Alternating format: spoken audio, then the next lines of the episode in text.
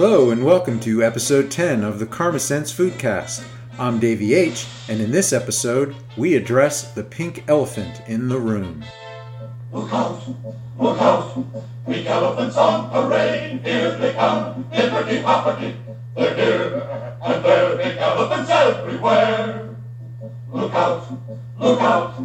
They're walking around the bed on their head! Hippity hoppity! Parade! In great pink elephants on parade!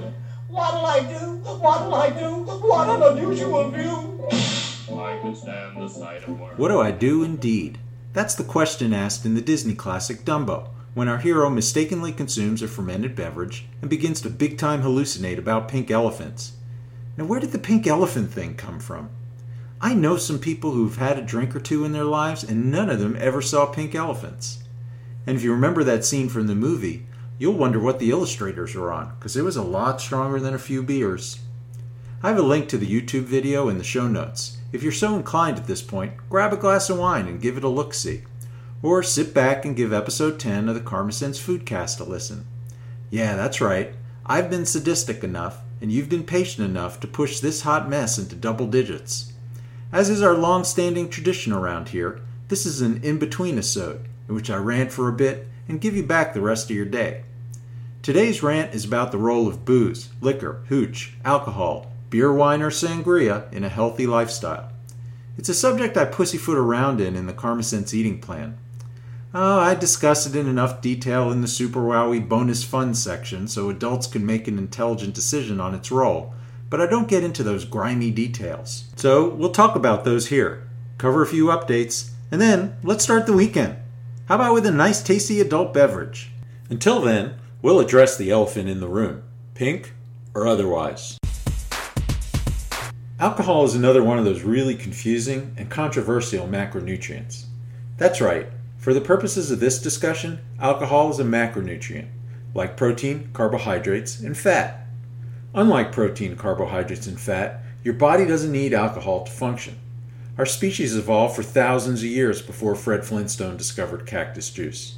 And did you ever notice how Fred was a little paunchy? The alcohol in his cactus juice contributed 7 calories per gram to his diet.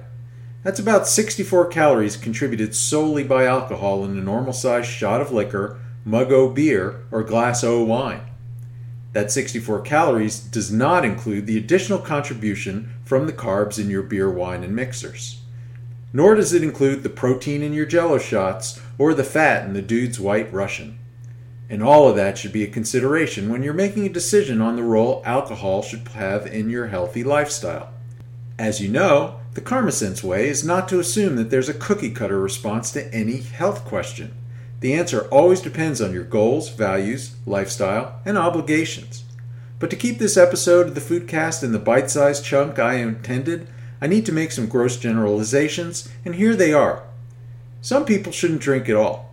Some people have no desire to drink. Some people like to drink, and they want to lead a healthy lifestyle. And some people like to drink, and specifically, they want to lose weight. There are also people who listen to the Foodcast who don't fit into any of those categories. They're just here for the poop jokes and don't care about anything else. Will there be poop jokes? Well, to quote Donald Trump, I will keep you in suspense. Meanwhile, let's look at those first four main categories. Some people just shouldn't drink at all. There are a bunch of health issues that get worse when you drink. These include, but are not limited to, liver disease, cancers of the gastrointestinal tract, kidney disease, stomach ulcers, many mental health issues, or when taking medicines that don't mix with alcohol. You and your doctor know who you are.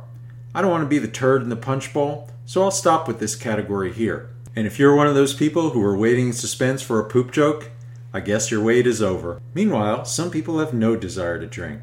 And for them, there's really no reason to start. As you'll hear shortly, it's true, moderate drinkers seem to avoid many chronic diseases more successfully than teetotalers. But there are other chronic diseases, such as stomach cancer, where non drinkers win. In my opinion, the potential benefits of drinking alcohol don't outweigh the potential downside. That's really all I have to say to non drinkers. To quote the great Stan Lee of Marvel Comics fame, Nuff said. If there's any nuance on this subject, it's with the moderate drinkers. Let's first define what moderate means. Moderate drinking for men means anything less than or equal to two drinks a day. For women, it means one drink or less a day. Sorry, ladies, I don't make the rules. But if you want to complain, please send all letters to Donald Trump, Trump Tower, 725 Fifth Avenue, New York, New York, 10022. Moderate drinkers drink because they like to. Some further rationalize their drinking because of purported benefits. Red wine is the biggest benefactor of this halo effect. You may have heard of resveratrol, the pigment that makes red wine red. Resveratrol is a beneficial antioxidant that has heart healthy effects. But you can find studies that suggest health benefits in white wine, beer, and even the hard stuff. That's because the majority of red wine's health benefits probably come from the alcohol, not the resveratrol. While resveratrol is a powerful antioxidant, the amount you get in red wine isn't all that great, and furthermore, it's available in spades in grapes, red berries, and dark chocolate. It's not, however, available in spades. So, in summary, for that third category of people who are moderate drinkers and want to pursue a healthy lifestyle, there's compelling evidence that your heart health will be somewhat stronger than people who abstain and much stronger than people who drink too much. But be aware, your chances of getting cancer is a little higher than your non drinking friends. But if you're avoiding binge drinking, the difference is small. Odds are there are other places in your lifestyle that you can change that will have a much better impact on your health than quitting drinking will. Okay, so now I have to define what too much drinking is, even if it's a little redundant. For men, too much drinking is more than two drinks a day. For women, it's more than one drink a day. Don't bother to do fancy math tricks here, though. If you don't drink all week and then have five drinks in a day, that's binge drinking, and it's very unhealthy.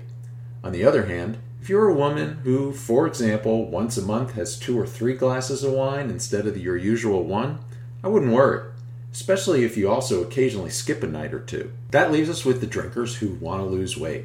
It's definitely possible to lose weight and still have alcohol as part of your diet. I've done this myself, but alcohol is a source for empty calories. That is, calories with no other nutritional value. If you stop drinking or even reduce your drinking and everything else stays the same, you'll very likely lose weight. You lose weight when calorie intake is less than calories burned. Hmm, where have I heard that one before? Dropping alcohol is an easy way to tweak the simple equation in your favor. When I've dropped pounds while still drinking, it happened because I made other favorable lifestyle changes too. This is your decision. And hey, it's not all or nothing. If you're in the habit of having a drink every night, why not make a deal with yourself to skip one or two nights a week? Choose the two days of the week, put it on your calendar, and turn it into a non negotiable item. Say, Tonight's my non drinking night. No big deal. Do that for a month. That's no more than eight days of not drinking. See how you feel. Check your weight and waist size. Do you see a difference? How hard would it be to add another night? For many people, this technique is easier and more successful than, for example, totally abstaining or going from beer to a martini because the latter has fewer calories. There's nothing wrong with those strategies either. If you want to explore even more strategies for optimizing your health without going all 18th Amendment, you know where to find me. And now we've addressed the elephant in the room. If you have any more questions, feel free to ask. And so ends another episode of the Foodcast. Before we go, there's a few updates to pass on. In episode 9, a very special episode, I announced my intent to have May 24th declared National Schlumpia Day. In that effort, I created a Facebook group called Make May 24th National Schlumpia Day. Within the next few days, I'll ask people on Facebook to join the page. Please do. If you don't want to get the updates from that page, you can join the group, but turn off notifications. But if you do turn off the notifications, you'll miss all the great news. Like the fact that as of this foodcast, National Schlumpia Day is listed in Wikipedia's list of food days. If you go to Wikipedia and search for List of Food Days, you'll see it listed in the section about the United States for May 24th. And as everyone knows, if it's in Wikipedia, it's gotta be true. Once there's a critical mass of people in the group, I'll start writing congresspeople and ask for their support. I'll give you the opportunity to do the same. I can't wait to post the responses on the Facebook page. And that's the update on National Schlumpia Day. Also, For a limited time only, the PDF version of the Karma Sense Eating Plan is available on my website for $3.99. That's 40% of its usual cost, or 60% off. You can load the PDF version on just about any device. It's fully searchable and has direct links to all the resources, pop culture references, and research. And all the profits from the sale of the PDF version go to Alice's Kids. To get your copy, check out the show notes or go to karmasensewellness.com slash karma hyphen sense. But hurry, this offer ends at midnight on Halloween. Ooh, scatty. And so we'll end this episode of the Foodcast, but not with the creepy clown this time. Instead, we'll ask, So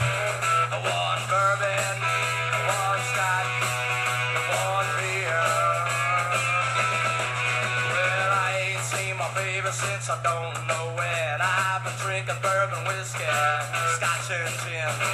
Gonna get high, man, I'm gonna get loose. Need me a triple shot of that